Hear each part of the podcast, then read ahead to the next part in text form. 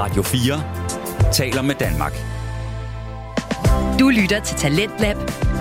Din vært er Frederik Lyne. Er du stadig vågen derude?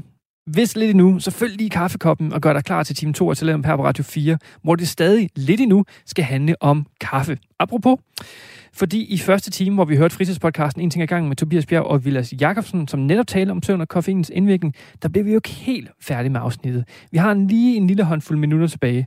Så jeg synes faktisk bare, at vi skal skynde os i gang, hvor vi lige får en afrunding på afsnittet. Her kommer En ting ad gangen. Jamen, øh, forrygende. Ja, Vi er blevet meget klogere på kaffe. ja, der er vi. Og så, jo, så spurgte du også lige omkring det her med melatonin tidligere. Ja, ja. Og ja, melatonin er sit eget, signal, sit eget øh, stof, men faktisk så kan man også bruge melatonin eller en melatonin-antagonist til at gøre noget af det modsatte, vi snakkede om. For eksempel, man kan bruge det til, at man kan bruge at tage melatonin til at, hvis man har en dårlig søvnrytme, eller man ikke kan falde i søvn, så kan man også tage melatonin til at komme tilbage i en søvnrytme. Fordi ofte hos folk, øh, lad os sige, at du har jetlag, fordi du har flået gennem tidszoner, så bliver din døgnrytme jo helt ødelagt. Så kan man så for eksempel tage melatonin for at komme tilbage i sin i en god døgnrytme i det nye sted, man er kommet til. Eller hvis nu du arbejder øh, nattearbejde øh, nogle dage, og så tilbage til normal, så kan man så tage melatonin til at, til at komme tilbage til en ordentlig døgnrytme, fordi at man ligesom ødelægger den måde. Hjernen siger til, at du skal sove nu, men du har fået at vide, at du skal møde klokken 9 om aftenen. Det dur ligesom ikke. Så kan man ligesom tage melatonin til at counteract Hmm. den her effekt her. Det vidste jeg. Øhm, men du har heller ikke natarbejde. Det er korrekt. Ja.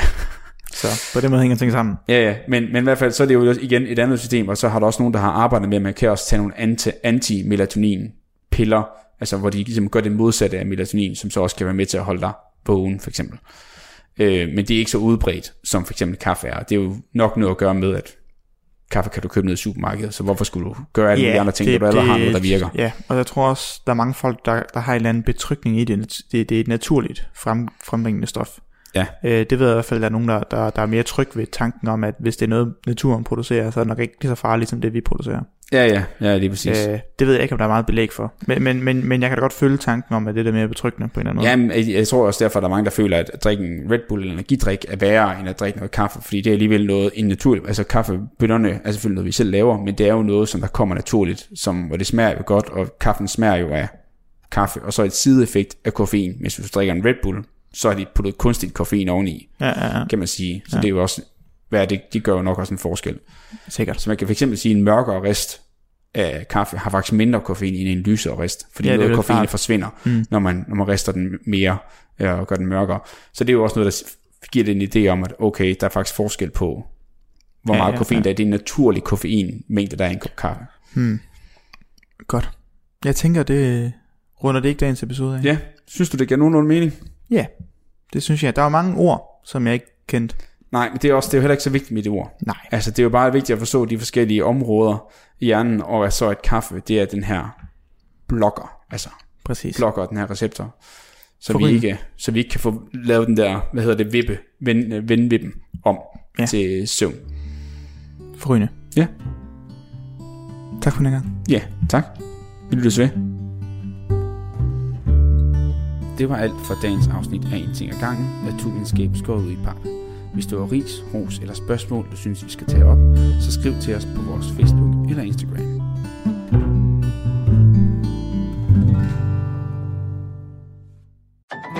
Du lytter til Radio 4. Vi er i gang med aftens time 2 her i Tilland på Radio 4, det program, som giver dig mulighed for at høre nogle af Danmarks bedste fritidspodcast. Vi har lige hørt afslutningen på den naturvidenskabelige samtale podcast En ting ad gangen med Tobias Bjerg og Vilas Jakobsen, som talte om søvn og kaffe. Men vi iler videre, da vi nu skal høre et afsnit fra fritidspodcasten Gråzonen med Ahmed Omar og Hassan Haji, som i deres podcast taler om emner og scenarier, som er lidt tabubelagte, og som netop befinder sig i den her såkaldte gråzone. I aften, der skal de to værter i parterapi, da de har inviteret en vaskeægte parterapeut med i studiet. Lad os høre, hvordan det gik. Her kommer Gråzonen.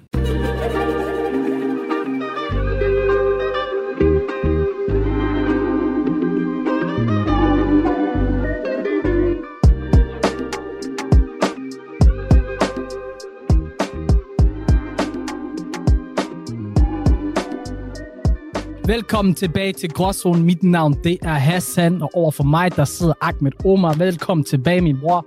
Tusind tak, Hassan. Dejligt at være tilbage. Mørkt, koldt. Men herinde er der lyst og varmt. Det er der i hvert fald. Det er så en enten på sådan en poesi eller et eller andet. Hvilken poesi har du gang i lige for tiden? Jeg kunne huske, i folkeskolen, hvor man kunne lære at lave de her digte. Jeg har aldrig hørt om Hauka-digt. Jeg ved ikke, hvad det er. Det er fordi, jeg lavede engang et, og der var kun tre linjer. Det eneste 12-tal, jeg fik helt Kan du huske det? i folkeskolen. Det var den lille latlige noget. Jeg tror bare, min dansk han gav det, for den undrer mig. Og så har jeg levet højt på det. Nogle gange så tror jeg, jeg kan sige ting, der er poetiske, selvom det er på ingen måde poetisk. Men noget, der er blevet poetisk indtil videre, har været Marokkos rejse i VM. Vi optager dagen før, det her det kommer ud Mm. på dagen, hvor de spiller mod Frankrig i semifinalen. Og, og lad os tage udgangspunkt i det forventelige, at de ikke går videre, hvor de forsvarende verdensmester. Og hvis det er tilfældet, så vil jeg sige, på vegne af det afrikanske folk, det muslimske folk, jeg siger, at det har været smukt. Det har været en uh, fantastisk rejse. Også for den neutrale fodboldfan og så videre. Ja, men de har stadigvæk tredjepladsen at spille om. Der er jo bronze til VM. Præcis. Men lad os sige, hvis de vinder. Ja! Hvis de vinder. Vanvittigt! Vi skal til Casablanca, vi skal til Marrakesh, vi skal Rabat. finale! Vi har aftalt, at vi skal ramme Marokko. Fuldstændig. Hvorhen? Marrakesh, Marrakesh? Casablanca, Rabat. Jeg hørt, Casablanca er the shit. Ja, det er lækkert. Men prøv ærligt, stedet hedder Casablanca, det hvide hus. Det er rigtigt nok. Marrakesh også. Præcis. Men jeg tror, det går ned i Rabat. Lige meget hvad, så er der nok en fest Marokko. Ja, ja, vi tager en nål, og så kaster vi på en map, og så hvor vi tættest på. Om så du rammer Afrikas horn, eller om du rammer Asien, der hvor vi tættest på. Skud ud til det hele. Det gør vi i hvert fald. Men, øh, det skal ikke handle om det i dag, og, og VM og så videre. Nej. Vi har øh, en gæst med i studiet. Yes, sir. Etnisk dansk person. Det er det. Og det er ikke så mange desværre, vi har haft med i programmet. Vi har prøvet. Jeg, jeg føler nogle gange, når vi prøver at rekruttere gæster til programmet, de kan godt blive lidt skræmt, når de ser os to snakker og så videre, og tænker, jeg kan ikke sidde og snakke walla walla øv og så videre. Det vil bare sige, det handler det ikke om. Nej, det har det aldrig gjort. Det skal vi nok bevise i dag. Og i dag har vi en ekspert med en, Det har vi. en faglig person, Yes, sir. en terapeut. Yes, Vi kommer til at køre noget parterapi og så videre. det gør vi. Og så vil jeg så bare sige øh, velkommen til dig, Andreas. Tusind tak, tusind tak. Jeg kan høre, at I har opfattet alle de relevante øh, informationer om mig. Etnisk dansk og terapeut. Det er det, der er kommet efter. Vi går op i de ting her i gråzonen. Jamen, det kan jeg høre. Og Andreas, fedt du kunne være med. Vi har prøvet lang tid. Altså, vi har haft mange flere prominente gæster, og jeg tør indrømme lidt mere travle gæster, der har været nemmere at få fat i den her podcast her. Ja. Jamen, det er øh, utroligt så svært, det kan være at få fat i mig. Ja. Men øh, du er jo vores, øh, vores terapeut i dag. Ja. Du, du har jo noget, noget baggrund med det, og kan du fortælle os lidt om det? Ja, jeg øh, har studeret øh, psykoterapi. Der er jo det med psykoterapi, at det faktisk ikke er en øh, beskyttet titel, så det ligger i noget, der hedder øh, integral teori, og det er sådan en, en af de nyere psykologiske teorier. Øh, og så har jeg så studeret psykoterapeutisk uddannelse, og der er bygget på det. Ja. Måske nogen, der ikke ved, hvad er forskellen på psykoterapi og psykologi. Og så er der sørger også psykiatri. Det er tre forskellige ting. Mhm. Hvor psykologi, det øh, handler om viden om sindet, og psykiatri handler om at ligesom medicinere Ja. sindet, og psykoterapi handler så direkte om at behandle sindet. Okay, hvis du skulle prøve at sige, nu var du lige nævnt det før også, men hvis du skulle meget kort til dummies. Generelt, hvad er terapi? Terapi er behandling. Psykoterapi er behandling af sindet. Det var meget god simpelthen. ja, og det vi skal snakke om i dag, det er jo de forskellige ting, som du har lige har nævnt, ikke? men vi skal snakke lidt om kommunikation, og hvad er parterapi, og så selvfølgelig har mig med brug for ja, parterapi. Men Andreas, kan du ikke så lige øh, gøre os lidt klog på, hvad er parterapi? Ja, så øh, når man er et par, i, altså man kan være et par, et øh, arbejdspar, eller et øh, romantisk par, eller et barn og en voksen, øh, forældre og barn for eksempel, er der ekstremt meget af det, vi gør med hinanden, som der er kommunikation. Øh, og øh, det er forbløffende svært. Det er især øh, i hvert fald noget, man kan kalde for en, en gråzone, ja. faktisk. Øh, så øh, det, vi laver i, i dag, handler om, det kommer sikkert til at handle om jeres kommunikation, mm. men øh, ja, det kommer vi til at se. Helt klart. Det interessante er jo, det, som der gør kommunikation svært, Ja. er, er som regel noget, som der går igen i alle mulige forhold. Så Ja. det er sandsynligt, at nu i dag snakker vi ud fra jer, men det er noget, der er relevant for, for stort set alle mennesker. Okay, så hvad er det, der altid går igen? Hvad er det svære? Hvad er det, folk de altid bare gør forkert ved kommunikation? Jeg tror, det grundlæggende er jo nok, at man tror, man forstår den anden person, mm-hmm. Mhm. men det gør man slet ikke. Det, det er Og også, det er ligger også der rigtig meget i. Er det vigtigt i en diskussion at kunne stille rigtige spørgsmål, så? Er det, er det en ting, der gør, at måske man kan vende en diskussion til noget, man kan... Absolut, ja. absolut. Den type af spørgsmål, der er nødvendigt, kan jo ligesom variere meget fra situation til situation, men øh, utroligt meget, som den rigtige type af spørgsmål, stillet på den rigtige måde, kan gøre. Okay. I hvert fald for mig, så er den store grund, du også med ind i dag, er jo, at Jeg synes i hvert fald, det er et problem. Blandet i somalisk kultur, med mange forskellige kulturer rundt omkring i verden, at man ikke går op i sådan psykisk tilstand og så videre. For eksempel, jeg har altid ment, at på en eller anden plan, så har alle brug for psykiater eller terapi på en eller anden måde, for at, hvis ikke at hjælpe sig selv, eller ordne nogle ting, man har problemer med, så som det mindste at, at gøre, bruge det til udvikling, som jeg går meget op i, Helt sikkert. for at få selvindsigt, for at forstå ting. Der er bare nogle ting, man ikke selv kan løse. Mm. Du behøver ikke at være syg for at Præcis. tage til psykoterapeut. Der er mange, der misforstår det der. Ja, at- alle har problemer. Præcis. Øh, Alle, der er ikke nogen, der går igennem deres dag, og så tænker, den var 100% perfekt. Sådan virker vi ikke. Nej, det findes jo ikke. Nej. Jeg har haft en perfekt dag. Men nu har vi snakket sådan lidt generelt. Lad os prøve at tage den sådan direkte på os. Og så, Jamen, helt sikkert. lad os nu sige, mig, altså, vi kommer ind til dig. Ja. Nu har vi ikke et romantisk forhold overhovedet. Det er heller ikke nødvendigt. Nej, det er fint. Ja, men det er også det, jeg må være at sige. Vi kommer ind, vi skal arbejde med vores venskab. Hvad skal vi starte med? Skal vi starte med at sige noget om os selv, eller skulle du stille spørgsmål, eller hvordan det foregår? Den type af psykoterapi, som jeg blev uddannet i, øh, handler rigtig meget om at, at møde klienterne der, hvor de er. Så hvis I kom ind til mig i, øh, og skulle til terapi, og så kom ind og sagde en masse, så vil jeg lære, lære at gøre det. Så er det det, der er. Men øh, det kan også være, at I kommer ind og spurgte mig, som du lige har gjort, hvad, hvad skal der ske? Og så tror jeg, jeg vil starte med at spørge, hvad er det, I vil arbejde med? Jamen, jeg tror ikke, man kan stoppe med at arbejde med kommunikation. Kommer kommunikation. Kommunikation. Nej, Kommunikation. Kommunikation. Kommunikation. Det kommer an til, er kommunist eller ej. Øh, Nej, men for eksempel, så kan man jo, så kan man jo øh, dykke ned i sådan nogle ting, som for eksempel, øh, vi aftaler noget. Vi gør tingene på den her, den her måde. Mm-hmm. Og så tror begge to, man er enige. Ja. Og så finder man ud af lige pludselig, okay, du har forstået det på den her måde, du har forstået den her på, på den her måde. Altså, ligesom der skete lige inden vi gik i gang. Ja, Og så er det svært at råde tråde ud. Ja, ja. Så kan vi jo for eksempel vælge en, en specifikation, specifik situation at arbejde ud fra. Vi kan Ja. vælge en specifik situation at arbejde ud fra. Okay, så lad os prøve at gøre det med, at... Jeg vil så også sige, da vi mødte dig, Mm-hmm. der havde vi problemer med det, fordi i mange år, så havde vi bare været venner, og venner, der, som følte, vi forstod hinanden 100%, Ja. Og ikke afhængige af hinanden. Mm. Så det var nemmere at give hinanden plads, eller nemmere at være sådan, okay, fuck it, hvis man ikke kunne trænge igennem til en person. Ja. Hvor nu er vi kommet i en arbejdssituation, vi har virksomhed sammen, vi, vi laver det her, hvor i at øh, vi skal tage nogle beslutninger, hvor der ikke er en tredjepart, Ja. der kan afvægte os, hvis vi er uenige. Mm, ja, ja. Så vi skal hele tiden finde situationer, hvor vi skal være enige, som du igen oplevede i, i, i starten. Ja. Som bunder i jo, at jeg tror, at vi har fået vanen med, lige meget hvad, så skal vi forstå, øh, forstå hinanden. Ja.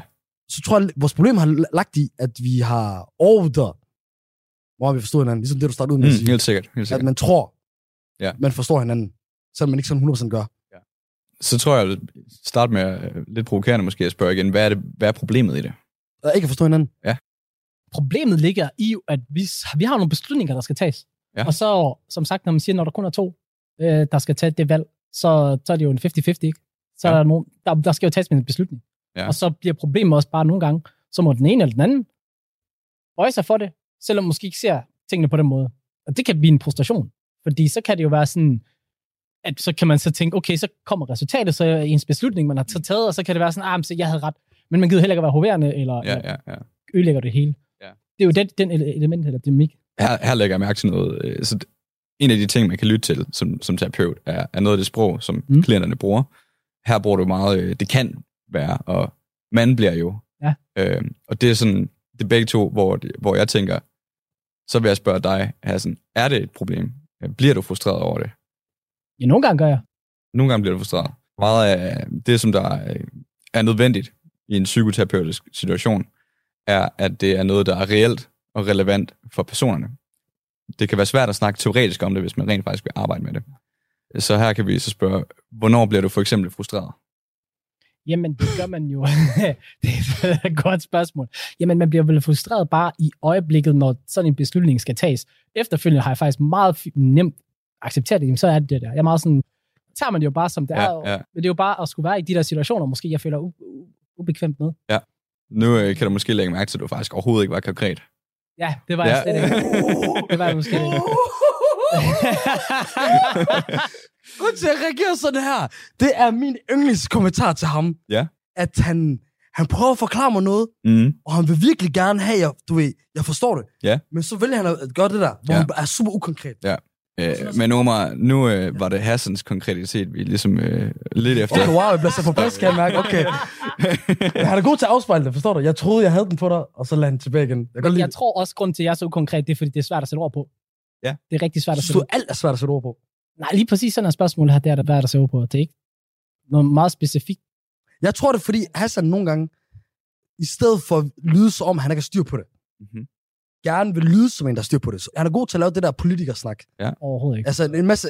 øh, Det, det er han uenig med. Nu bliver jeg lidt nysgerrig, Omar. Ja.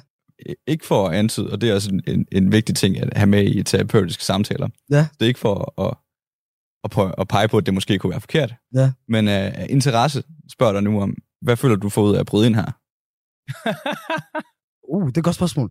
Det, det vil være en vane i form af, at, at vi måske ikke- nogle gange kan være for meget, du ved, to parter, der kun snakker. Jeg kan sagtens bare lægge mig tilbage og ikke øh, sige noget, men det er af tekniske årsager, jeg vil, vælger at hoppe ind her. Okay. Det er meget bevidst, jeg ja, siger det. Jeg er ikke sikker på, at jeg helt forstod, hvad du sagde. Det- Nogle fordi- to parter. Altså, vi sidder tre herinde og snakker. Ja. Hvis man ikke aktivt, Mm. mm. som os to som værter, Ja, prøver ja. at deltage, Jeg så kan den anden ind i baggrunden. Så det er bare ja, det. ja. Det kan være en udfordrende øh, ting, når det er parterapi, fordi det tit er sådan, øh, man ligesom, min opgave som terapeut, Mhm. er at, øh, at bringe til lyset, hvad det er, den ene i parret øh, egentlig føler og mener og tænker. Ja. Og, og det er ikke altid, at det sker lige sådan der, you know. Vi kan godt arbejde med det, bare det sådan, FYI. Jeg ser, hvad du mener. Ja. Nu har du sagt det til mig. Ja. Og jeg har forstået din uh, intention i det, og så prøver vi at arbejde med det. Jeg tror, Andreas prøver at overtage vores podcast. Nej, jeg tror faktisk egentlig bare, at han har nogle gode pointer. Jeg kan, jeg kan lide den måde, mig Hassan sætte os ind i det her, ikke? Det er bare en observation, jeg laver lige nu. Ja. Jeg har det her som en halv parterapi, Ja, ja, halv podcast. ja, ja. Hassan har sat sig ind til parterapi. Overhovedet ikke. Og den, her, den fanger vi lige her. Så øh, den der, det er en meget normal noget, måde at snakke på, en måde, som jeg har lagt mærke til tidligere. Det er noget, du gør rigtig meget over mig. Ja. Øh, du siger, Hassan tænker, gør eller synes det her. Mhm. Og så øh, hænger den egentlig bare der. Og nu siger du Hassan, det gør jeg faktisk overhovedet ikke. Nej. Så, så jeg vil forestå, Omar spørger Hassan, hvad gør han egentlig? At jeg hopper over på den anden side, eller hvad? Jeg har spurgt mig. Nå. Så, så hvad var det, du lige påstod Ja, ja, jeg, jeg, om Hassan? jeg, skulle, jeg skulle bare lige... Uh, ja, ja. Hvad er det, du gør, Hassan? I den her situation. Jamen, jeg var bare uenig med... Altså, du sagde, at øh, jeg tænkte det, og det, det var slet ikke det, jeg havde tænkt. Okay, hvad har du tænkt? Jeg har siddet og tænkt, meget teknisk det her, men jeg sidder og tænker på, okay, hvor, hvor er vi i en samtale nu her? Er der mere at fange ud fra den? Og så sidder jeg egentlig bare og venter på, okay, er der mere, eller er der ikke mere? Og så har jeg tænkt mig egentlig bare at sige, nå, okay, så går vi videre til det næste. Så prøv at spørge Omar, hvad synes han om den approach? Hvad synes du om den approach? Jeg synes, det var igen meget ukonkret. Hvad var ukonkret? Jeg forstår ikke rigtig sådan specifikt, hvad jeg snakker om. I min rolle, så har jeg den opgave, så skal vi jo sørge for, at samtalen den flyder, flow, og når der ikke er mere flow i den, så vil jeg gerne tage den videre til et andet sted. Jeg svær fatter stadig ikke, hvad der bliver snakket om. Helt sikkert. Jeg tror, øh, vi er blevet lidt disconnected i, hvor vi er henne i samtalen. Jeg føler mig disconnected fra Hassan lige nu. Du føler dig disconnected fra Hassan? Ved du hvad? Det er helt fint. Hold mig lige hånden. Nej, det har jeg i hvert fald ikke lyst til lige nu. Det kan jeg Hvor- mener du det? Ja, det har jeg kraftigt. Hvorfor? Jeg kom hen til dig før, og gad give dig en krammer og det hele. Du gad ikke give mig en krammer mere. Hvad? Okay, wow, du tager den Ja, derhen. jeg tager den derhen. Nu begynder det, nu begynder det lyde som noget, det slet ikke er. Jeg tror, kan, kan vi prøve noget af de næste sådan fem minutter bare lige? Ja. I må ikke afbryde hinanden. Det bliver svært. Det bliver svært. Den måde, vi kommer til at gøre det på, det er, at en af jer har ordet. Der kunne man jo for eksempel øh, bruge et øh, hjælpemiddel. Nej, det ved jeg ikke, om det er gået. Og nu griner chaufføren også. Så kommer der noget godt. Så galt er Der er noget godt på vej. Må lige sige en hurtig inden du går Ja, videre. helt sikkert, helt sikkert. At øh, det her det er jo meget anderledes måde, vi laver podcast på. Jeg ved det godt. Jeg, jeg tror, det her, det, det må du opleve os på. Ja. Både i dag og lige nu. Ja. Det er os, der ikke er vant til det her. Helt sikkert. Vi er ikke vant til det. Det er os, der har kontrol over, hvad der foregår lige nu. Helt sikkert. Så jeg vil også sige, den måde, vi kommunikerer nu på lige nu, er heller ikke sådan, jeg vil sige, der afspejler hverdagen. Det, det, det er os lige nu, der prøver at tage kontrol over noget, vi kan kontrol over. Ja. Er du enig i det, egentlig? Igen, metaniveau. Hvis der er noget, vi skal prøve at gøre anderledes, så siger jeg bare til. Okay. Jeg kan mærke, at det er meget svært ikke at trække samtalen i en retning, som der er mere dvælende. Øh, og det kan jeg mærke er meget antitetisk til, hvordan I kører podcast. You know, Ja. ja. Vi vil gerne videre og videre ind i det her emne. Et eksempel, jeg har mærket mærke til meget tit i de mennesker, jeg sidder og kommunikerer med, som der har været et problem et par gange, eller både for mig, men for andre også, det har været det der med at, at give hinanden plads til at snakke færdig, rent faktisk få lov til at færdiggøre sine pointer, mm, og hvad ja, man mener. ja. Et, et godt sådan tip til, hvis man identif- identificere et behov, altså i det her tilfælde, du har et behov for at kunne snakke færdigt, Ja. så kan man sige det til, til dem, hvis det for eksempel er din, øh, Makker, partner. din marker, din partner, Elsket. så kan man sige til ham, hey, jeg har brug for nogle gange at snakke færdig. Ja.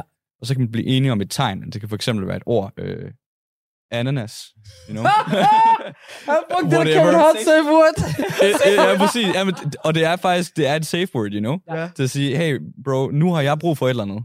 Giv mig lige det. Og så Ja. kan man blive enige om, at okay, så gør Ja. vi det. Så vi kunne for eksempel lege med det her. Mhm. Du vælger et safe word, som... Det skal ikke være ananas. Det skal ikke være ananas. du Pause. vælger et safe word. Pause. I forhold til cancellation, du kan ikke bruge pause. det er rigtigt. Øh, whoopty. Whoops. det, det prøver vi at gå med. Så, øh, Forestil dig en irriteret situation. så, så Omar, så kan vi bede dig om det consent, you know. Er det, vil du være med til, at øh, når at, uh, Hassan siger whoopty, Ja. så giver du ham lige plads til at snakke færdig? Jamen, det bliver jeg nødt til, kan jeg godt mærke.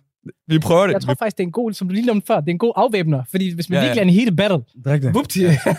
Vi, prøver at se, hvad der sker med det. Ja, Ja, det kan være, at Hassan overhovedet ikke bruger det. helt Vi får det er se. rigtigt. Vi får se. Hvad så med for eksempel, lad mig sige, øh, vi tager et generelt eksempel, øh, parforhold, Ja. ja. hvor man har utrolig svært ved at, at blive enige om noget. Mm-hmm. Øh, og nu, nu tænker jeg for eksempel, øh, jeg ved ikke, hvorfor jeg tænker det her aftensmad, du ved, nu har jeg set for mange comedy, du ved, hvor det kommer op, altså mand, han tæsker konen, du ved, sådan helt Ja. ja. Hvad? ting.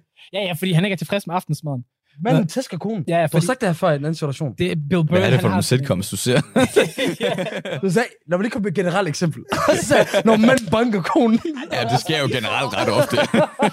overdrivelse kommer forståelse. Ja, Men sådan noget banalt som det, man kan blive det er jo ikke banalt. Lad os lige være enige om noget. Aftensmaden er banal. Nå, okay. Reaktionen er Nå, okay, fuldstændig okay. ud af proportion. Whatever der sker, vi har en situation Jeg forstår. aftensmad. Jeg tror, det er ham, der får tæsket, at det er banalt. Noget, der er så banalt. Hvordan skal man som pafterapeut bare sådan gå ind og så sige... Ah, det er et godt spørgsmål. Ja. Ja, ja. Altså, her har vi en konkret situation. Ja. Aftensmad. Men når man dykker ned i det, er det meget, meget sjældent, at det handler om noget konkret. Altså, så kan det være, at, øh, at, at, at manden, han siger, jeg synes, det var øh, uacceptabelt, at øh, maden var fem minutter for sent. Mm. Øh, så kan man, vil man som terapeut gå ind i, hvorfor synes du egentlig, det er jo det er acceptabelt? Det er jo fem minutter. Okay. Hvad sker der i det? Og så finder man ud af, at det faktisk har noget at gøre med respekt, og han tror på måske, at, øh, at, at det betyder, at hans kone ikke respekterer ham. Og, og det handler egentlig om alt muligt andet, end at aftensmaden var fem minutter forsinket. okay, så, så forstår det ret, så det vil så sige, fordi at han føler sig disrespekt i denne situation, så leder det til, at lige pludselig bare maden, der er noget galt med. Ja, præcis. Man projekterer ligesom sine egne forventninger Ja. ud på situationen. Hvad så med sådan noget? Fordi nu nævnte du også før det der med børn og voksne. Mm-hmm. For her kan jeg godt mærke, der er jo sådan en, en helt anderledes dynamik. Ja. Hvad skal man sige? Defineret magtforhold. Yes. Sige det på den måde. Der er jo mor, der styrer tingene. Eller far. Noget af det, som der rigtig tit bliver udfordrende i par forhold, altså om det så er mor børn, eller, eller romantisk, eller whatever, er når, at den ene part, eller begge parter, udvikler sig. Mm. Og det er jo noget, som der nødvendigvis sker i et forældre-barneforhold, you know, fordi at barnet vokser op, og på et eller andet tidspunkt, især i teenageårene, der øh, sker der det i den menneskelige psyke, at man begynder at sætte sig væk fra dem, som man ligesom før har, har bundet sig op til. Ja. Og hvis man som forældre ikke er klar på det, og ligesom tænker, fuck, hvad skete der lige her? Før der gjorde han bare, hvad jeg sagde. Nu øh, siger han, jeg er en idiot. Øh, hvordan skal jeg lige deal med det? Det er svært, den omstilling. Ja, okay. Hvad med så, hvis man med ens venner, Mm-hmm. hvor man er rigtig gode venner og så videre. Nu tænker jeg specielt på Shababs, Ja. øh, drengene fra bloggen og så videre. Der har jeg for eksempel oplevet, okay, de kan være irriteret over, en person snakker sådan her, eller gør Mhm. mm-hmm. tingene sådan her, Mhm. mm-hmm. eller et eller andet. Hvor i, og det har jeg selv vokset mig op i, jamen det eneste måde, det bliver løst på, det er øh, slåskampe, altså vold. Når det kommer til det der bristepunkt. altså, Hvad- tricket er jo at fange det før bristepunktet. Okay, men problemet er jo, her har vi også problemer med kommunikation på mange forskellige måder. Ja, ja. Hvad gør man så i en situation, hvor kommunikation er så gal, og der er andre ting, der står i vejen? Der er for eksempel stolthed, der står i vejen. Der er for eksempel, fordi stoltheden ligger også i, at, at man ikke gider at sige, hey, du har såret mig eller et eller andet, du irriterer mig, du, det gør mig sur, det gør mig ked af det. Er det så muligt overhovedet at løse det der? Uden at sige de ting. Altså, man kan jo ikke øh, hjernekontrollere nogen andre. Så hvis de har besluttet for, at de vil nakke dig en skalle, så øh, er der ikke nødvendigvis noget, du kan gøre ved det. Men, øh, men noget, så? som der, som der måske overraskende gør rigtig meget i rigtig mange situationer, er, hvis man gør sig selv sårbar. Så hvis, øh, hvis jeg, du for eksempel er sur over, at jeg kommer til at køre ind i din bil, you know, og du kommer ud og råber, hvad fanden laver den idiot, you know? Ja. og jeg så kommer til dig og siger, at det er jeg sgu ked af. Det var godt nok, øh, det, det kan jeg godt forstå, at du er sur over. Øh, det var godt nok dumt af mig, at jeg Ja. ikke så dig, you know? Ja. Så, så vil du højst sandsynligt først blive forbløffet, fordi du ikke vil forvente det. det, det, det, ja, Men var- for det, Ja. men på anden- og så bagefter, fordi det, som vi ofte gør, har brug for, når vi gør det der, er validering. You know? Jeg har gjort et eller andet helt forkert. Ja. Er du ikke enig i det, din idiot? You know? og hvis jeg så siger, jo, det er jeg enig i. Men lad, jeg, hvad med så situationen, hvor det ikke hjælper? Igen. Run. Det kan du altid øh, sige, hvis det ikke hjælper, hvad så? Og i sidste ende, så må du så acceptere virkeligheden af, at den anden person vil ikke dig en skalle, og så Håb må du kranium enten løbe eller, eller, eller slå igen. Altså, det bedste, man kan gøre, er at prøve. Hvad med, hvis du er en person, der gerne vil ikke en person skal, men du vil gerne på at undgå det? Altså, øh, Og du, du kan ikke få dig selv til at sige det der, hvis du er sårbar. det er et godt spørgsmål. Altså, nu ser du ikke en skalle, og der tror jeg sjældent, jeg kommer ud... det er de eksempler, jeg tog. Ja, ja. Så, så pointen, den måde, man kan generalisere det på, er, hvis, hvis man er fanget i en følelse, hvilket er jo det, der sker, når man Ja. vil ikke nogen skalle, hvad gør man så? Øhm, og, og svaret er, øh, at man har brug, man skal ligesom have en selvindsigt, som der gør, at man først er opmærksom på, lige nu har jeg en følelse, der får mig til at ville noget. Jeg har en følelse af, at Omar han er en idiot, og vil ikke ham skalle. Ja. You know? Må jeg lige sige en ting hurtigt? Ja, hvad Så. Fordi du har sagt Omar om rigtig mange gange. Og mit fornavn er jo Ahmed. Andreas, han har glemt det. Han er ikke den eneste, der gør det. Uh, det er bare til folk derude, hvis de bliver helt forvirret. Okay, hvem fuck Omar? Helt sikkert. Ahmed Omar med efternavn Omar. Godt så. Jeg refererer til det som Ahmed nu. Men du, er, nu forstår du, du sige Omar, hvis, du, hvis, det, Ja, hvis ja det er nemmere helt, sikkert, helt sikkert. Det er bare så, alle er med, inklusive dig selv. Ja, helt sikkert. Helt sikkert. Øhm, Du lytter til Talentlab på Radio 4. Vi er stadig i gang med aftens time 2 her i Talent på Radio 4. Det program, som giver dig mulighed for at høre nogle af Danmarks bedste fritidspodcast. Vi er i gang med at høre Gråzonen med Ahmed Omar og Hassan Haji, som i aftens afsnit er i parterapi. Vi skal nu høre om det at være fanget i en følelse, og hvad det helt præcis betyder. Her kommer Gråzonen. hvad var jeg i gang med at sige? Hvis du, øh, hvis du er kommet til det punkt, hvor... Du, Ja, det er rigtigt. Hvis man ligesom er, er fanget i en følelse, man skal ligesom kunne observere, jeg er fanget i en følelse her. Jeg synes, Ahmed, Omar, Hassan, whatever, min mor, min far, er en idiot, og det får mig til at ville slå ham. Så kan man, øh, når man er opmærksom på det, så kan man tænke, hvad vil der ske, hvis jeg slår ham? Øh, lad os sige, at øh, det er min far, der har sagt, at jeg ikke må øh, spille mere computer. Du er en idiot, far, nu slår jeg dig. Øh, hvad vil der så ske? Vil jeg komme til at spille mere computer? Nok ikke. Og så kan man ligesom, i det man indser, at, at den her handling, som jeg har, som min følelse får mig til at vil følge, Mm det er faktisk ikke godt for mig. Nej. Altså det, og det er meget nice, fordi det, man kan egentlig helt selvisk blive nice over for andre mennesker. Det er sjovt, du siger, vi snakker om det her, fordi jeg har nemlig en ting med, når jeg, når det slår klik for mig, når jeg går og ser rødt, Mm-hmm. Så det klik for mig. ja, når det klikker for mig, når, når jeg, det er sjældent, det sker, men når det er derude, Ja. konsekvensberegning, det kan jeg slet ikke. Ja, Altså, jeg ja, er ja. derude, og jeg er ude med fistfights, og så ved, altså, Mm. jeg husker på et tidspunkt, at jeg, jeg var ved at slås med en. Øh, altså, det var på et tidspunkt, så skulle lærerne fjerne mig fra ham, men altså, jeg kæmpede imod. Ja, ja, Det ja. kunne jeg aldrig normalt finde på at gøre, Yes. men jeg var bare derhen. Ja. Det havde slået klik. Og det, der sker, er jo, at man, man kommer et sted hen mentalt, hvor man ikke har tid eller kapacitet til at se på sig selv og overveje, giver det mening, det her er i gang i? Ja. Og, og, og løsningen på det er at øve sig. Okay.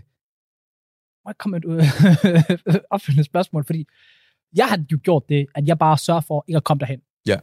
Men jeg ved ikke, om hvor sundt det er, fordi når jeg så er tæt på at være derhen, eller på, Mm. på bristepunktet, Ja. så har jeg ingen kontrol. Det er øh, en god pointe, Ja. fordi altså, det, som der sker, når man sørger for, at man ikke kommer derhen, Ja. altså man kan gøre det på sunde måder, Ja. men det er ofte øh, dissociation, Ja. hvilket vil sige, at man, man skubber den følelse fra sig og siger, jeg er ikke sur. Jeg er ikke typen, der bliver sur. Jeg, jeg er typen, der øh, you know, jeg har styr på mine følelser, og øh, lader ikke mine følelser styre mig. Okay. Men man har stadig følelserne. Og så sker der det, at man ignorerer, at de er der. Mm. Og det, kan man, det tager noget energi, mental energi. Mm. Så lige indtil, at man ikke har nok mental energi, hvor det så ligesom eksploderer, og så kommer det helt ekstremt. Det er det en rigtig spændende samtale indtil videre, synes jeg. Jeg kommer til at tænke på en, ting, som jeg tror, de færreste mennesker snakker om, men de fleste mennesker har problemer med. Og det er konflikter i familien. Mm-hmm. Med sine forældre, med sine søskende osv. Ja. Og det er jo interessant, synes jeg, jo ældre man bliver, jo flere sådan tilfælde hører man om folk, der ikke længere snakker med enten deres bror, Mm. deres far, Ja. deres mor, eller du ved, de har bare sådan en mærkelig forhold, øh, eller mærkelig, svære forhold til, til familiemedlemmer, som de første ved noget om, du ved, som man holder meget for sig selv. Ja, ja. Lad os prøve at snakke lidt om det. Først og fremmest, hvor- hvorfor opstår det overhovedet? Jeg tror, det som der...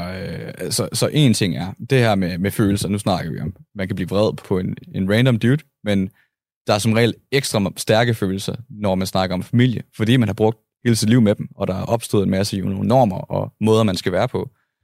Og så, hvis man ligesom har oplevet, at man ikke, ikke er blevet respekteret i en familiesammenhæng, mm. kan det være, at man udvikler en, en følelse af, at det gider jeg faktisk ikke være med til. Men så er der også den her øh, kulturelle... Øh, der er lidt et tabu i, at man ikke kan snakke med sin familie.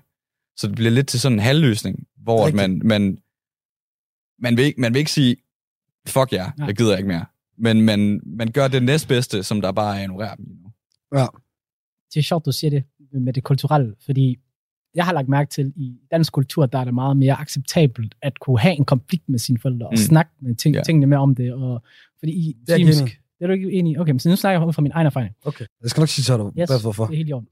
Vores kultur, der vil jeg sige, der har en, en, forældrene måske en, en status, øh, i en familiekonstellation, der gør, at man kan godt have en konflikt, man kan godt snakke om det, men på et tidspunkt, så kommer der bare en klap, der hedder, Mm.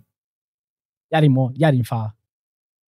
Ja. Det er, så, det er sådan, Ja. her, sådan det bliver, og så kan man ikke komme videre derfra. Og så tror jeg det helt klart, som jeg i hvert fald også har set med mine egne øjne, så må folk også rette mig, så kommer nemlig det der med ignorere. Men du var uenig. Jeg er nemlig uenig, fordi øh, i virkeligheden, så oplever jeg meget mere det der med, at folk ikke snakker med hin- hinandens familiemedlemmer i etniske danske familier. At der kommer et punkt, hvor man ikke længere snakker med mor og far, hvor jeg faktisk vil sige, jeg, jeg synes nogle gange, det er ikke en dårlig ting, det der. Jeg tror på, at der skal være roller. Ja. Du ved, jeg tror på, at der skal være en form for respekt. Fordi hør, det, der er selvfølgelig forskel, hvis du er 18 år og nu er 5 år gammel. Men du ved, det der med at sige, at man skal bestemme selv og sådan noget, og du skal ikke indoktrinere. Det er ligesom noget, der, irriterer mig, når man så snakker om, du ved, hele det der chocolate-ting, og bla bla bla, Ja. hvor man er sådan, jamen, hvordan kan du give uh, små piger chokolade på? Hvor jeg har lyst til at sige, jamen, hvordan kan du give nogle små børn noget som tøj på? Det er ikke noget, de har bestemt jo. Du bestemmer, at de skal tøj på. Du bestemmer, hvornår de går i seng. Du bestemmer, hvad de spiser. Du bestemmer dit, dat, dat. Du bestemmer, de, om de var til hjem, hvad sammen med Mm, de venner. Altså, du kontrollerer dem alligevel på mange forskellige måder. Og det skal der være til jo. For de her små børn bestemmer selv, jamen, så vil der være et problem. Og så er det der, jeg tror på, at når du giver dem for meget selv- selvstændighed, jamen så kommer de til et punkt, hvor de er sådan, tror jeg, okay, jeg har ikke brug for den her person her. Mm. Men den anden side er selvfølgelig også, hvis, det er nemt at sige, hvis det er bare børn. Ja. Det tror jeg, alle kan være enige i. Men Mm. hvis du også gør det med folk, der lige- lad os sige, du er lidt ældre, 16, 17, 18 år, ikke? Det kan godt være, du er ældre, ikke? Men hvis du stadig er i den her situation, igen med roller, så rollen måske ændret sig for, at du er barn længere. Men du bor stadig under nogle andre menneskers øh, loft. Mm. Du betaler ikke husleje. Nej. Forstår du? Der er stadig det der Ja. med, man skal respektere nogle regler, øh, og så er det og for mig fucking ligegyldigt, du er det ene eller andet. Og derfor er jeg 100% tror på, at i etniske danske familier, at der opstår noget der. I har begge to ret. Det, som Hassan siger, det er, at øh, det er mere kulturelt accepteret i, i, i danske familier, at have de her konflikter.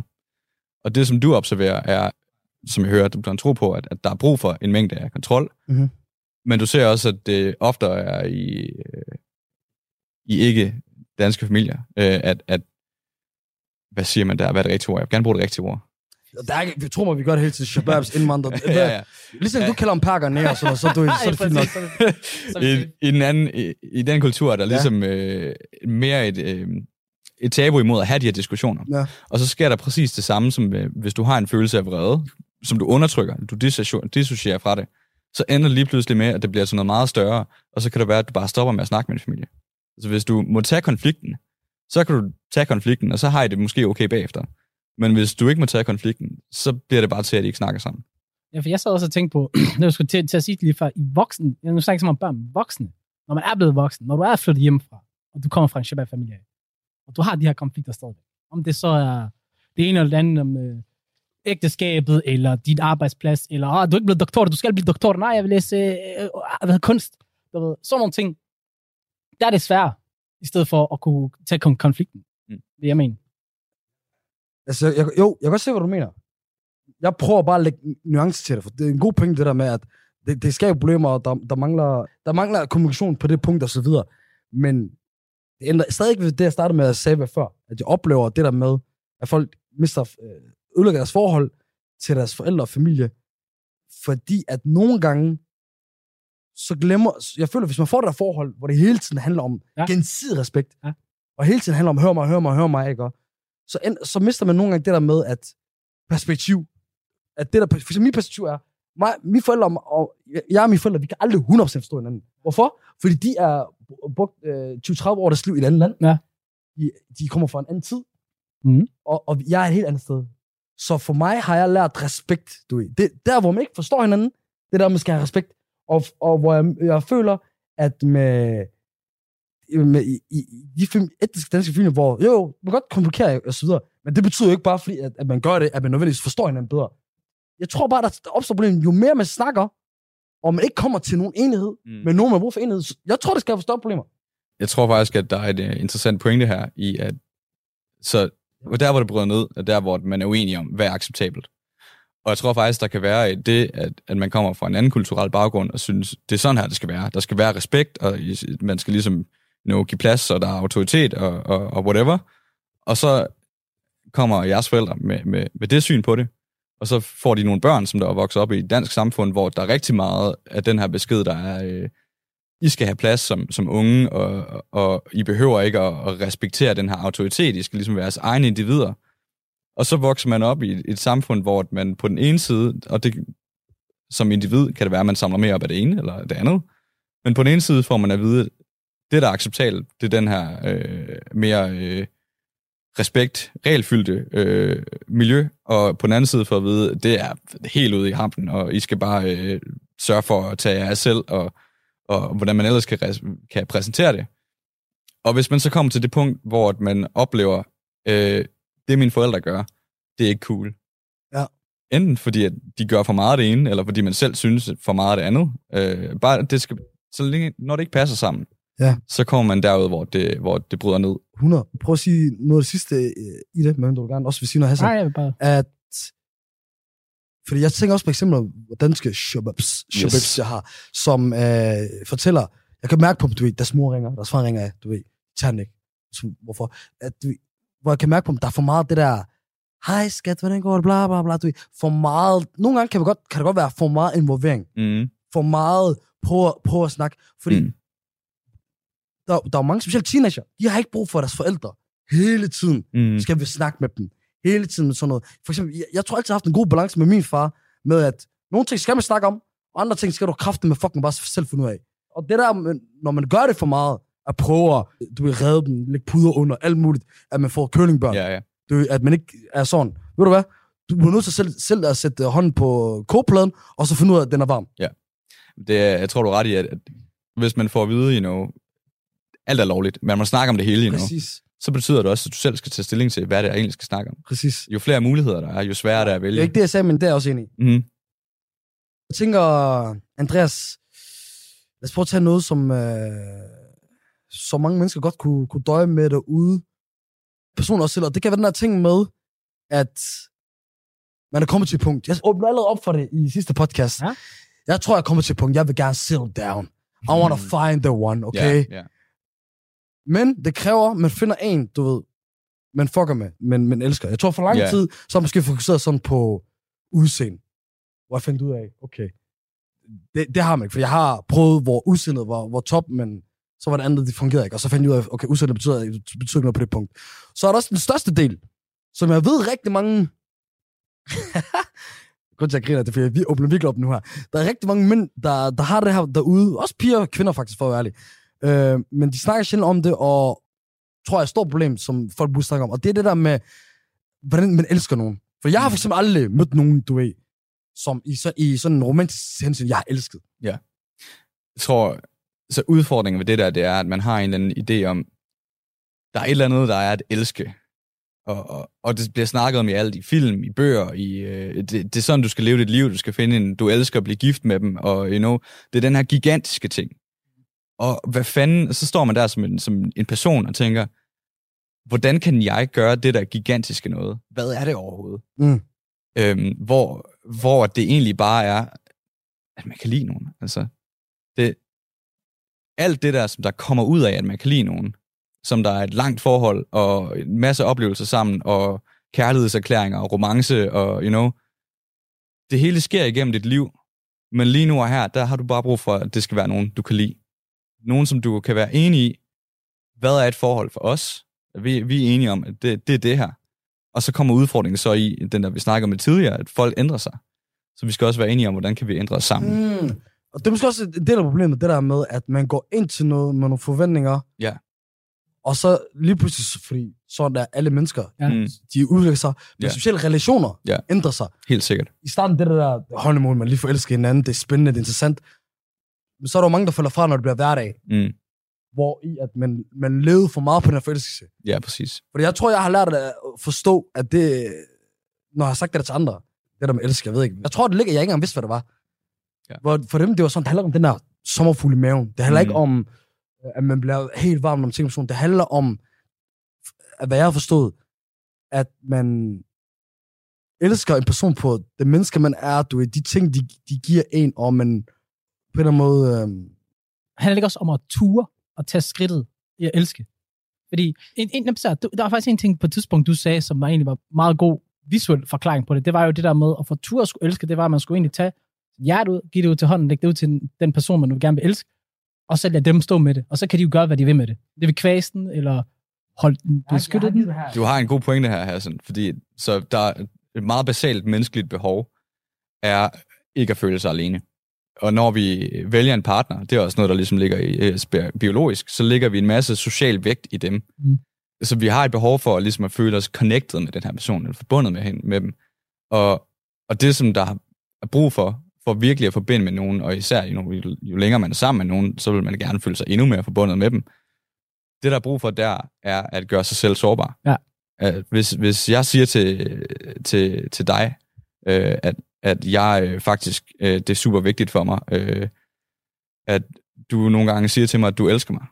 Det, hvis du ikke gør det, så går jeg rundt og føler mig ked af det, og føler mig overset, og, og så videre. Men det, det, det er noget, der kan føles så banalt. Jeg, har, jeg siger til dig, jeg har brug for, at du siger, at jeg elsker dig. Det, det, det er jo bare et ord, you know? Men alligevel er det noget, der ligger i mig. mm-hmm. Og det er meget sårbart, sårbart at gøre Ja, ja, ja. det åbent. Det handler meget om sårbarhed. Ja, det gør det nemlig. Og, og hvis man ikke kan finde ud af det, så går man bare rundt med den følelse af, hey, Det er rigtigt. jeg har faktisk overset, og så går det ligesom langsomt i grådet. Er det altid sårbarheden? Jeg spiller bare et spørgsmål, Mhm. fordi nu har jeg også en ting med, at jeg får tit at vide sådan, jeg er ikke god til at give komplimenter. Mm. Eller sørge mm-hmm. for Mhm. lige at påpege, hey, det har du lige gjort godt. Eller, du ved. Mm. Jeg tænker det måske i mit hoved, og så når jeg så får det påpeget, så tænker jeg, og det kan være det, er fucked up af mig, bare sådan, men behøver du hele tiden at sige det?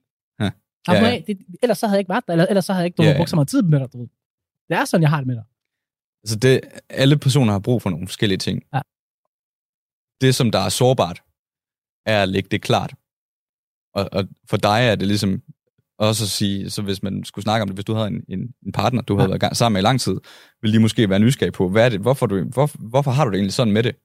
Og så skal du grave ind i dig selv, og finder helt sikkert frem til noget, som der egentlig ligger bag ved noget, og, og er sårbart for dig. Det kan være, at øh, bare for at finde på noget, det kan være, at det har noget at gøre med dit forældreforhold, som der er svært for dig overhovedet at tænke på. Og så ikke nok, at du skal tænke på det, så skal du også afsløre det over for den her anden person, og så bliver det sårbarhed igen. Kan man godt bruge måske det, sådan nogle ting i fortiden, maskere dem ved at elske andre? Altså, Absolut. Og så, du ved, så bare så gemmer man for, øh, fortiden, og så bruger kun det bare Mhm. til, du ved, Mm. så koncentrerer kun om det her, for at skubbe det væk. Og det er også her, hvor at- at det bliver lidt en udfordring, at, at ordet at elske andre er så Mm. diffust for mange mennesker. Altså, Ja. Hvornår det ikke er at elske. Og, og helt sikkert, at det er også meget normalt faktisk, at øh, den måde, vi bliver tiltrukket til nogen på, er, at vi ser, og det er ironisk det her, vi ser, at de har et eller andet nederen mønster, som vores forældre har. Og så fordi, at den måde, vi fungerer som mennesker er, vi kunne godt tænke os at blive mødt i det her behov, som vores forældre aldrig mødt os i. Så, så siger vi, hey, ja, du er fucking nice. Præcis. Du gør den samme nederen ting som en forælder. Så det kunne være, at du på et tidspunkt vil stoppe med det. hey, jeg, jeg, er blevet, jeg, jeg er blevet fanget i det der. Jeg er blevet fanget i, at jeg blev helt varm på en, ikke? Ja. Og så gik det bare op for mig. Det her, den her person minder om min... Ja. Jeg ved, hvad det ikke engang sige. Men i hvert fald, to sek, to sek, jeg så okay, ved du hvad, så for eksempel piger med daddy issues. men hør, Ja, det, den- den- det er den- Freud, bror. Sigmund Freud, han har jeg ved ikke, om det er Freud, eller om Jo, jo, det det er Freud. Det er Berg 100% eller det. Afslag, eller hvad han hedder. Jeg har slet ikke gået ind i det der. Det minder mig om det, det er lidt sociologi og sådan noget. Øhm, Sygt nok. til, til sidst, så du i virkeligheden, så handler det også bare om at uh, have nogle fucking nosser. Uh, uh, altså, på at sige det måde, som de måske fleste måske forstår det. Vær lidt modig, tør være uh, sårbar, og så tør kunne, kunne sige, elske hinanden. Yes. Øhm, Men, Ja, men... vigtig distinktion. Du skal have nogle fucking nosser, men det skal ikke være for at tværbe i nogen andres ansigt. Mm. Oh, Wow. Don't, no teabagging. sådan her. Nej, stop, stop, stop, stop. Så gør Hassan til det der helt visuelt. Men Hassan, Det, det er lidt det der med, at du er stærk, men du går rundt og banker folk, you know? okay. Hassan, her til sidst. Ja, Og du er allerede klar for den. Ej, mig holde Jeg elsker dig, Ahmed, for helvede. Jeg elsker dig, Ahmed. Okay, jeg læg, jeg læg det op og sådan noget, men du sagde det allerede, okay. Okay, ja. Det er faktisk svært for mig at sige det lige nu. Vær stærk. Men det er fordi, det, det er mest fordi, at Hassan, du ved, han kan ikke tage, han, han gør, han, prøv at se ham. Han, han gør det med vilje, fuck ham op. Jeg kan ikke lade være. Han, Nu, nu han kigger sådan, du ved, sådan Ja, ja. halvfragt på mig, så lad være med at kigge Jeg sådan kigger også der. ikke på dig. Okay, jeg kigger Hvad, hvad ligger du i det? Det er ham, der, der ved, at jeg er utilpas med det her. Prøv at spørge ham, om det er rigtigt. Det er fuldstændig korrekt. Det er fuldstændig korrekt. Der har vi god kommunikation. Ja, han fucker med mig. Jeg, nu, nu er fucker mig helt op. Ligesom Hassan ikke er god til at fortælle komplimenter, så er han også en person, der ikke... Og det kommer af, at han ikke selv har brug for komplimenter. Fordi Hassan er en person, hvis du fortæller ham noget, han er god til, så lever han højt på det i lang tid. For eksempel, han fik at vide af... Jeg hænger ikke lyst til to mennesker. Var det et menneske, der sagde, at øh, du kunne måske godt lave stand-up? Og så sagde han til mig, at han bare, skal ikke lige varme op for dig på det tidspunkt? Så uden nogensinde stod foran en mic og, og, og nogensinde øget comedy over for nogle mennesker, så går han til foran 500. Vi har brugt det som eksempel mange gange, men det er fordi det er mest øh, øh, gangster eksempler. Jeg skulle også på Saxespark, by the way. jeg er petty lige nu. Jeg Ja, ved du godt. ved du jeg kommer ikke til at sige elsker ham efter det der. Nej, det kan jeg undskyld, ikke. Jeg var lige ved at være klar til at sige det. Undskyld. Kan du tilgive mig? Det kan være, jeg, jeg kommer til et punkt, jeg kan gøre det. Andreas, Næste session. Præcis. Rammer. først og fremmest, tusind tak for, at du gad at komme med det. Det her, det, det var vildt. Jeg tror, jeg, jeg, jeg, eller jeg ved, jeg kommer til at fortryde, at vi, vi gjorde det her. at, vi, at vi endte med at være så, så sårbare og give så meget den her fucking podcast. Hassan, er der, er der mere, vi har tilbage at give? Til vores lytter. Jeg føler, at jeg har fået givet mere til vores lytter, end jeg har givet til nogle af de mennesker, jeg kender i hele mit liv. Men ved du hvad? Podcasten er egentlig også en form for terapi for Det os. er, jo- det er jo vores terapi, det er rigtigt. Det er. Og så handler det også bare om, at nogle mennesker, de bare skal fucking lære at snakke om ting, og lære at spille gangster. Du lytter til Radio 4. Vi er stadig i gang med aftens time 2 her i Talent Radio 4, og vi er lige blevet færdige med Gråzonen øh, med Ahmed Omar og Hassan Haji, som var i parterapi. Nu skal vi høre aftens sidste fritidspodcast. Det er et afsnit fra Frygtelig Fascinerende med Maria Kudal, som dykker ned i ting, som både er ja, frygtelige, men ikke mindst også virkelig fascinerende. I aften der dykker Maria ned i barnestjernen Bobby Driscoll, som har lidt en lidt hård skæbne. Her kommer Frygtelig Fascinerende. Du lytter til Frygteligt Fascinerende. Jeg fik ideen til dagens afsnit, fordi jeg hørte et af de gamle afsnit af Troldspejlet. Der laver de en anmeldelse af Chip og Chap-filmen Nødepatruljen. Det var ikke lige den anmeldelse, jeg var kommet for. Jeg hørte det mest, fordi de senere i afsnittet taler om Poppy War-trilogien, som jeg lige er blevet færdig med den første bog af. Og så vil jeg lige høre, om jeg var den eneste, der var blevet lidt traumatiseret af den. Men altså, inden vi kommer til det, så anmelder de Nødepatruljen. Så det hører jeg selvfølgelig, selvom jeg nok ikke lige er kernemålgruppen for den film. I den nævner Jakob Stikkelmann, kæmpe, kæmpe barndomsidol i øvrigt. Han nævner Bobby Driscoll. Og det er en af de der historier, som jeg godt lidt er bekendt med. Lidt. Men jeg kan ikke rigtig huske, hvad der er op og ned i den. Og det kan du sikkert heller ikke. Men det retter vi op på i dag. Så tænk på det bedste, du ved. Na, na, na, na, na, na. Velkommen til det her afsnit af Frygteligt Fascinerende, hvor vi dykker ned i historien om Bobby Driscoll. Frygteligt Fascinerende er en podcast om alt det frygtelige, som alligevel fascinerer os. Her i Kort Fortalt giver en kort intro til noget frygteligt fascinerende fra nær eller fjern historie. Velkommen til.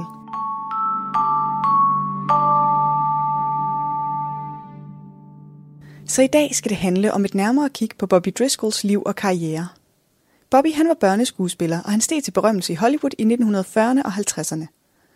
Driscoll bliver født i Cedar Rapids i Iowa i 1937, og allerede fra en meget ung alder viser han et talent for skuespil, og han optræder i både film og tv-shows som barn.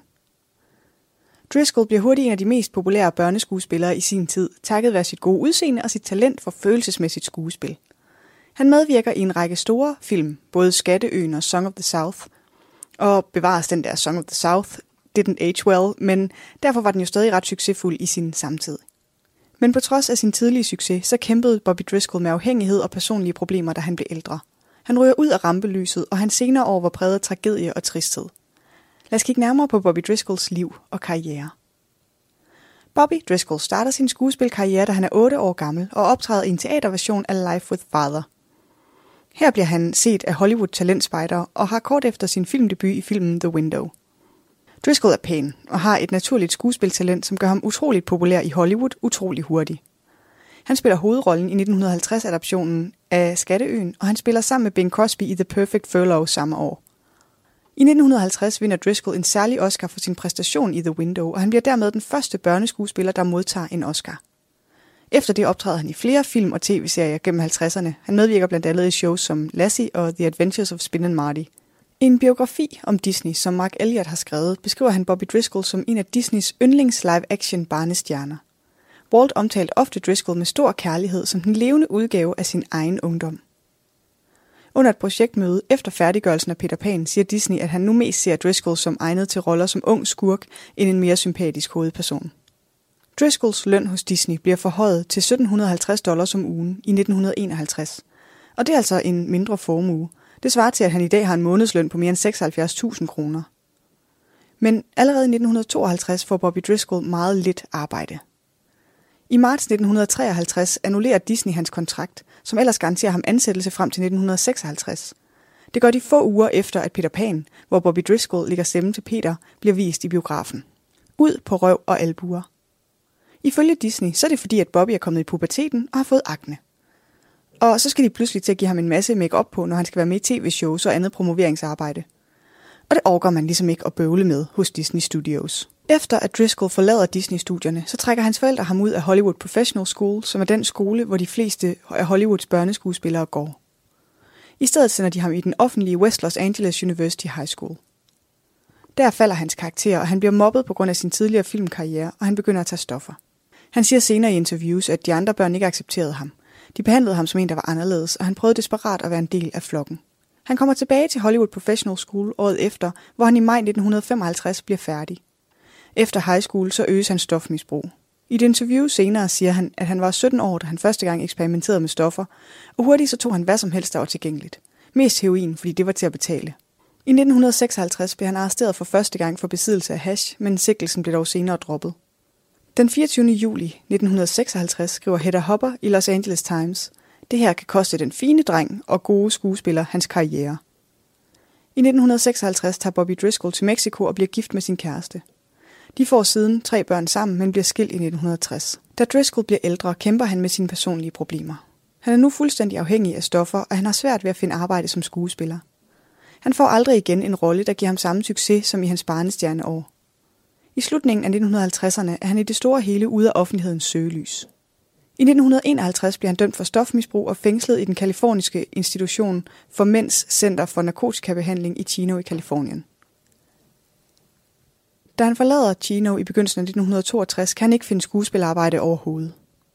Den 30. marts 1968 finder to drenge, der leger i et forladt kvarter af lejlighedsblokke i East Village i New York, Bobby Driscolls lig liggende på en seng med to tomme ølflasker og religiøse folder spredt omkring ham på jorden. I obduktionen slår de fast, at han døde af hjertesvigt på grund af hans stofmisbrug. Men der er ikke noget i det i nærheden af livet, og på det her tidspunkt har hans misbrug og liv gjort, at man ikke sådan lige kan genkende ham. Politiet forsøger at vise et billede af ham til folk i lokalområdet, men der er ingen, der genkender ham. Hans uidentificerede lig bliver begravet i New York på Potter Fields på Hart Island. Senere i 1969 søger Bobby Driscolls mor efter hjælp hos Disney-studierne for at få kontakt til Bobby igen, fordi hun håber, at han kan nå en genforening med hans far, der er ved at dø. Den eftersøgning resulterer i et fingeraftryksmatch hos New York City Police Department, som kan fortælle Bobbys mor, at han er død og blevet begravet i de ukendte grave. Bobbys navn bliver skrevet på hans fars gravsten på Eternal Hills Memorial Park i Kalifornien, selvom hans jordiske rester stadig ligger på Hart Island i New York. Historien om Driscolls meget tidlige død kommer først offentligt frem, da en journalist leder efter barnestjernen i forbindelse med genudgivelsen af Song of the South i 1971. Bobby Driscoll dør 31 år gammel og bliver begravet i de ukendte grav, fordi ingen kan genkende ham, da de finder hans lig. I dag er Bobby mest husket for at være en af de mest lovende børneskuespillere nogensinde. Men hvis du spørger mig, så er det sat mig også vigtigt at huske, at der stod en gigant virksomhed bag ham, som havde det fint med at bære ham frem på et sølvfad og spytte ham ud, da de ikke længere kunne bruge ham. Det er ikke en måde at behandle nogen som helst på. Der er psykologiske konsekvenser af den slags. Men det er slet ikke en måde at behandle børn på. Du lytter til Talentlab på Radio 4. Du lytter til Talent på Radio 4, og vi er ved at være ved enden på aftens program. Vi har lige netop hørt afslutningen på fritidspodcasten Frygtelig Fascinerende med vært Maria Kudal, som talte om barnestjernen Bobby Driscoll. Udover frygtelig fascinerende, så hørte vi også fra Gråzonen med Ahmed Omar og Hassan Haji, og i første time fra En ting ad gang med Tobias Bjerg og Vilas Jakobsen. Du kan finde flere afsnit fra alle tre fritidspodcast ind på din foretrukne podcasttjeneste, og alle Radio 4's programmer kan du finde inde på vores hjemmeside og i vores app. Nu er det tid til nattevagten her på kanalen. Mit navn er Frederik Lyne. Tak for denne gang. Vi høres ved.